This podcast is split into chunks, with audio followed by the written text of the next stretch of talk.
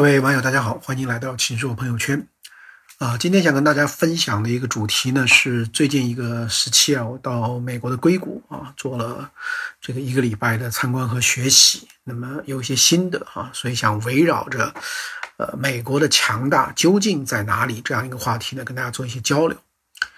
呃，那今年以来呢，这个美国的股市还是在节节上升啊，所以很多人把这个归功于特朗普的减税政策等等等等。啊，但是我这次在硅谷的学习很大的一个体会呢，就是美国的强大其实是在于社会的强大，啊，美国的发达跟特朗普啊这样的总统的关系呢，其实并不大啊，所以呢，我想举三个这个例子呢来说明这样的一个观点啊，呃，那这次我去硅谷呢，第一个任务呢是到基点大学啊，或者叫起点大学去做一个两天的课程的学习。那么起点大学呢是可以说是世界非常出名的啊，用科技。啊，改变世界的这样一个民间性的一个教育机构，啊，它是注册成一个这个公司啊。那么，但是这个公司呢，跟一般的盈利型企业不一样，它主要的目的是在于推动这个用科技改变世界的这样的一些观念的普及等等等等。啊，它早期的资金呢是来自于谷歌、思科、英特尔啊等差不多硅谷那些非常出名的公司，因为这硅基点大学呢所在的位置呢，就刚好是在。硅谷所有那些出名公司的一个正中心啊，跟 NASA 的一个海军基地，呃，跟这些地方呢都是在一起的啊，所以这个地方呢，呃，也非常非常的这个适合。那么它主要研究一些什么问题呢？它其实是用一些前沿性的思维来研究关系到人类命运的重大的问题，比如教育、能源、环境、食物、健康、贫困、空间、水等等等等。那么，二零零八年呢，他是由库兹韦尔他写过一本书叫《富足》啊，是库兹韦尔由他呃和一些志同道合的人一起创办的。二零零九年六月份呢，才开始招生。他现在呢，每年差不多有四千个啊，这个培训的这个学生。那从二零零九年到现在呢，大概一共毕业了呃两万八千多人啊，办了五千多场的会议啊，五千多场的高峰论坛。所以呢，他是在这个科技圈、创投圈以及啊一些这个商学院的这个教授啊，在这个范围里面呢，影响特别特别的这个强大。库特威尔他们最早办这个基点大学的时候呢，所谓这个基点 （singularity） 其实指的是未来某一个时刻啊，达到了那个点以后呢，就会开始指数化的这样一种增长，来推动人类自身的解放和人类能力的这种质变啊。呃，这个地方的校舍其实非常非常的这个简单啊，大概我估计就是。这个有几百平方米啊，中间有几个大的这个教室啊，周围都是这个绿树环抱啊，等等等等。这个学费非常昂贵，我们两天的课程大概就二十人左右，而且是因为是偏公益的项目啊，我们是讲社会创新的，所以呢减免了一半的这个学费啊，但是仍然是交了这个一百多万，而且你要提前一年去跟他去确认这个课程。呃，那整个的他的培训项目的这个录取率啊，大概只有百分之几。啊，那我问了一下，这里的这个教师啊，其实主要呢是兼职，他大概有四百个教师，有一百多个的这个啊 staff 就公职人员。那么这教师的最重要的特点呢，就是理论联系实际啊，他们很多是大学教授、畅销书的作者，同时还有自己的公司和投资机构。那自己呢也在做很多的啊创业或者投资。有的这个大学老师，啊，在这里的啊，基点大学的老师，曾经是在著名的啊科技公司工作，被苹果、谷歌啊，这个啊，Cisco、英特尔等等等等。那后来呢，又转成风险的投资或者是这个咨询管理的服务。那所以在这里呢，探讨的这个问题呢，呃，都非常非常有意思啊。呃，比如说思考人类的命运，说如果人呃买不起房子怎么办啊？所以呢，这个有人就在二十四小时把它打印出一个三 D 的房子啊。当然，这个在中国肯定不行。中国主要的问题不是房子的问题，是地的问题。那还有的人呢，是在考虑构造完全不用劳动力的这个绿色农业啊。那么也看到了这样的这个演示。呃，那为了解决人的肥胖问题，那么用动物蛋白去合成这个汉堡包。那很多人类的不治之症呢，可以用基因编辑的方法呢，啊，去这个解决。那给我们上课的有一个这个老师呢，他自己啊，用人工智能的方法，他这个做了一个计算机。呃，计算机呢帮助他去绘画啊、作曲，那当然还有很多很热门的，像自动驾驶也是这个也也这个啊这里的一个很重要的一个主题了。那我这个上完这样的一个课程以后呢，就是呃，突出的感觉有两点啊。第一点就是说，它其实讲的这个核心啊，我们就我们这个叫 exponential 啊，这核心是讲指数化的思维。指数化思维的核心是什么呢？就是未来不是过去的线性的一个延伸，而是可能在某一个基点以后，它会有巨大的这样一种突变啊。所以 think big 啊，就是要有你的想象力。而且用敢于去思考，从根本上来解决问题的方法的突破啊，这种创新思维非常非常的重要。所以呢，就是美国的很多的这个学者、专家、科学家、发明家，他们思考的问题是世界的问题，是人类的问题，是终极的问题，是跟现在的解决方法完全不同的这样的一些方法。所以，我觉得这种生生不息的原创性的啊思维和文化呢，才能够让美国呢啊引领世界。所以呢，这是啊我在基点大学的一些体会，啊，那接着呢，我们又去了这个斯坦福大学的这个 PACS，就是一个呃社，它叫慈善跟公民社会的一个中心啊。那这里呢是研究啊这个怎么去集合方方面面的力量来解决社会的问题啊啊。那在这个里面呢，我也有一些特别有意思的体会。那第一个呢是发现了这个美国整个社会的这个 giving，就是一个一年的这个捐赠的一个基本情况。二零一七年呢，美国社会总的捐赠金额呢是四百一十亿的美元。那美国的 GDP 我们知道是十九点三九亿万亿美元了，所以大概相当于美国 GDP 的百分之二点一。那我也问了我们这个此行的很多做公益的，有些是很权威的人士呢。中国现在一年的慈善的捐赠呢，大概是一千六百亿美元。那我们二零一七年的 GDP 呢是八十二点七一万亿元啊。那么所以这个相当于百分之零点二。那换言之说呢，就是美国一年的 giving，就是捐赠的这样的一个这样的一种比例，是中国捐赠比例的这个十倍以上，啊，那当然这里面呢有一个是啊不可比的因素，就是美国这个四百一十亿美元捐赠里面的第一大项呢其实是宗教，那么它有一百二十七点三七亿美元，占百分之三十一，那大致上就是说美国捐赠额的百分之三十呢是给了这个宗教的这个机构，那当然在中国呢。呃，这个很多人上香啊，去寺庙交香火钱啊，但是没有统计在我们这个慈善捐助里面的，因为它也很难统计。但即使剔除掉这个因素，就没有十倍那么夸张。那但是呢，仍然可能有这个，比如说七七倍啊，等等等等。啊，那这就说明了，其实一个社会的公益慈善和回馈社会的这个程度啊，就中国现在才是刚刚的起步。啊，第二个呢，我也非常的吃惊，在这里学习呢，就是美国整个的这个捐款啊。啊，不像我们想象的，主要是大富豪在捐。它整个的捐款的来源里面呢，是个人和家庭的捐赠呢占百分之七十，基金会的捐赠占百分之十六，遗产的捐赠呢占百分之九，公司的捐赠呢只占百分之五。可见呢，它主要的来源呢是啊个人啊是这个家庭啊。那这个呢就是跟啊这个美国的这个呃整个的这个历史啊呃。这个它最早是在新英格兰地区这个乡村自治的传统啊，美国啊，这个一六二零年五月花号公公约，这个啊五月花号这个到抵达美国，那真正这个建国呢，已经是在这个啊一百五十多年以后了，所以它是先有社会后有政府，所以人们呢是相信就很多问题要自己去解决，要社会去解决，而且这个呢比这个政府的效率呢要更高。啊，那当然呢，这个对于这个慈善捐赠这方面的事情呢，就是政府也出台了这个免税的政策来支持这个社会的捐助，啊，而且呢，这个美国的对于捐助的这种政策呢，跟中国还是有一些不同。那中国呢，现在是公募跟非公募那是区别开来的，呃，公募如果你向社会募款的话呢，呃，你在呃募款完的下一个年度必须要花掉你募款的百分之七十。啊，那如果说是这个非公募的啊，那就是要花掉这个百分之六。美国呢没有这个公募跟非公募的这个区别啊，它就是要花这个百分之五。那所以你可以去想，如果说公募的一下子要求要花掉百分之七十呢，那百分之七十是不是一定能花掉？花掉的效率这个高不高呢？这都是问题。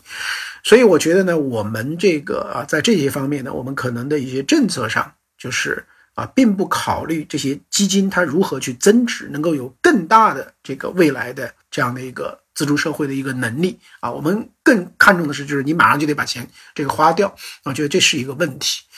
那因为美国有这样的一些这政策啊，它鼓励你这个捐助，但同时呢，也给了你一些啊这样的一些这个方便，就是帮助你能够更好的去让你的资产能够通过投资的方法进一步的壮大。所以，在美国，像巴菲特、比尔盖茨、扎克伯格、马斯克这样的富豪呢，都签署了一个啊，所谓 giving pledge，也就是捐助的誓言啊，他们就承诺要捐出大部分的财富。啊，扎克伯格和他的妻子啊，就是这个陈扎克伯格，他是二零一五年，他们就宣布有生之年要捐百分之九十九的 Facebook 的股份，来资助科学，来投资一些社会创新的事业，来参与社会的活动啊，来呼吁这个社会的公平和机会。那他们的这个基金会呢，也不是就是我们传统意义上那种啊，我们叫它非盈利的基金会，它这个基金会的名字叫陈扎克伯格 Initiative，那跟这个。Facebook 之间呢是保持着这个距离啊，那么这样的一个基金会呢，它的有一些的这个投资呢，啊，是不是？有这个税前抵后的政策的，因为它这样的一些投资呢，就是把公益跟投资结合起来，这个就是叫做社会影响力的这个投资啊。那么我们也这个去了洛克菲勒基金会啊，advisory 的这样的一个部门啊。洛克菲勒基金会非常有意思，一九一三年的洛克菲勒基金会呢，跟洛克菲勒家族今天没有任何关系，完全独立运作啊。他家族成员只有一个在啊董事会成员里面。第二个呢，这个洛克菲勒的孙子呢，成立一个洛克菲勒兄弟基金会啊，那这个是跟家族有关的，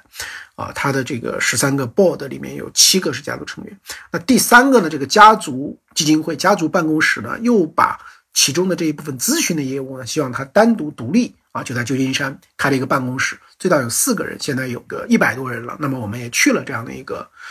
啊，这个办公室去看，他一年的收入大概一千一百万美元，支出大概一千万美元。他主要的呃收入呢是依靠做咨询服务，就是给家族、给基金会、给公司做咨询服务，同时。帮着一些基金会做代运营，还有呢，做很多的这个啊培训，比如说，啊这个福特基金会资助他们在全世界做一些这个培训，做一些传播等等等等。所以它整个的给我的感觉呢，都是非常非常的这个专业化，而且呢，有一个非常新的趋势呢，就是不再只是简单把钱捐掉啊，呃税前抵扣，而呢很多是这个所谓刚才讲到的社会影响力投资，也就是把捐的钱的一部分啊。不再税前抵扣了，把这一部分呢就去做投资了。但是它投资的方向呢是要体现社会的这个价值，啊，比如说易贝的这个创始人就把他每年拿一两百万美元呢去投一些什么样的项目呢？比如说在一些落后贫穷的世界的地方，啊，能够这个通过把技术专利授权给当地的制造商，然后来制造出一些特别便宜的这个蚊帐，而这个蚊帐呢又是能够防止这个。啊，瘟疫等等这样的一些病虫害的等等等等，那这是这个一个呃非常新的一一个角度。啊，所以，呃，我们通过看这个美国的基金会这样的制度啊，的的确确是理解到，就是赚钱需要多大能力，花钱需要多大能力，而且花钱呢还需要有一种社会的自觉。那我想讲到第三个这个啊体会比较深的案例呢，是在斯坦福大学这个呃这个医学院附近的一个小路上拍摄的。那么这个路上呢刻了很多的啊，就是重要的生物学、生理学、医学发现的时间啊。这个和科学家的名字，啊，比如说，一八五八年，达尔文和华莱士在林奈学会上发表了关于进化论的论文；一八六二年到一八七零年，巴斯德和科赫啊，他们发现了疾病的细菌学说的理论；一八九五年的伦琴，他创造了第一张 X 射线啊 X ray 的这个照片；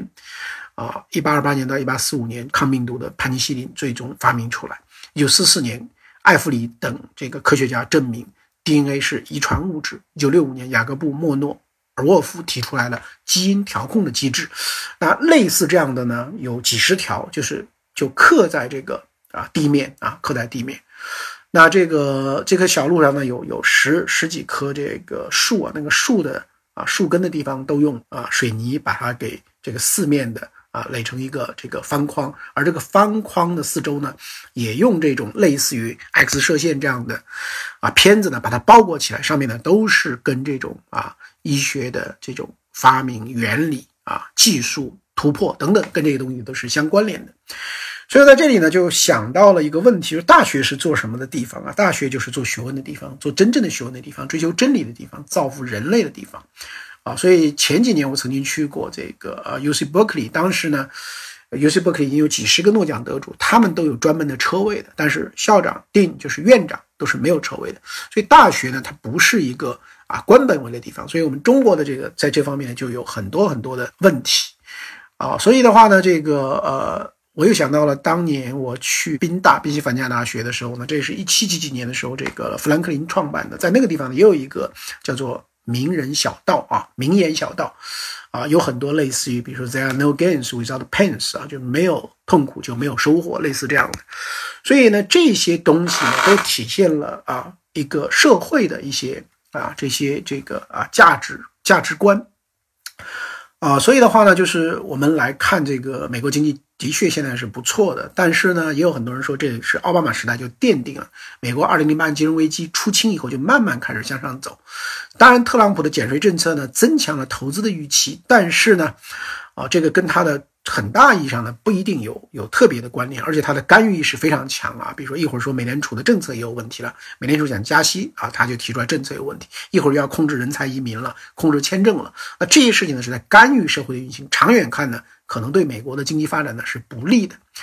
啊。那通过我们刚才讲的这个啊，这个三个例子，基点大学的例子啊，起点大学的例子，这个。这个美国的慈善公益事业的例子，以及在斯坦福的这条啊医学院的这条小路上的那个例子，那我的一个很大的体会呢，就是这都是什么力量呢？这都是这个啊一个社会的力量，科学、教育啊，这个慈善公益啊，这个基金会、企业，其实是一种社会的力量。所以呢，这个社会的力量，政府并不是凌驾于社会之上，它不能随便干预社会。那么，政府跟社会之间是一个平等互动的关系。那我想，这个在美国来讲，它有它的法律基础和社会基础。因为从独立宣言的上面就非常明确的表明，就政府是为了保障人民那些不言而喻的权利而建立的。什么是不言而喻的权利？就是生命权、自由权、追求幸福的权利。那美国宪法的第一条第八款是这样规定的，就是说，保障著作家和发明家对其著作和发明在限定期内的专利权。以促进科学与实用技艺的发展。那宪法的第四修正案是规定说，人民保护其人身、住房、文件和财物不受无理搜查、扣押的权利不得侵犯。所以，某种意义上就是通过这种法律的规定，其实是保障了这种社会的独立存在的价值和每个人的财产权，包括知识财产权的这样一个价值。所以，我在想，就是。啊，我们讲这个，我们中国为什么没有这个科学的一些这个思维？没有为什么没有这个几十年如一日的这个专注啊，去钻研这些科学的啊这样的一些东西？啊，我想这个在某种意义上呢，这是一个社会发育的充分不充分，社会发育的独立不独立啊的问题。那当然，同时有这个文化的问题，因为我们几千年发展的太早熟、太成熟了，所以我们总是。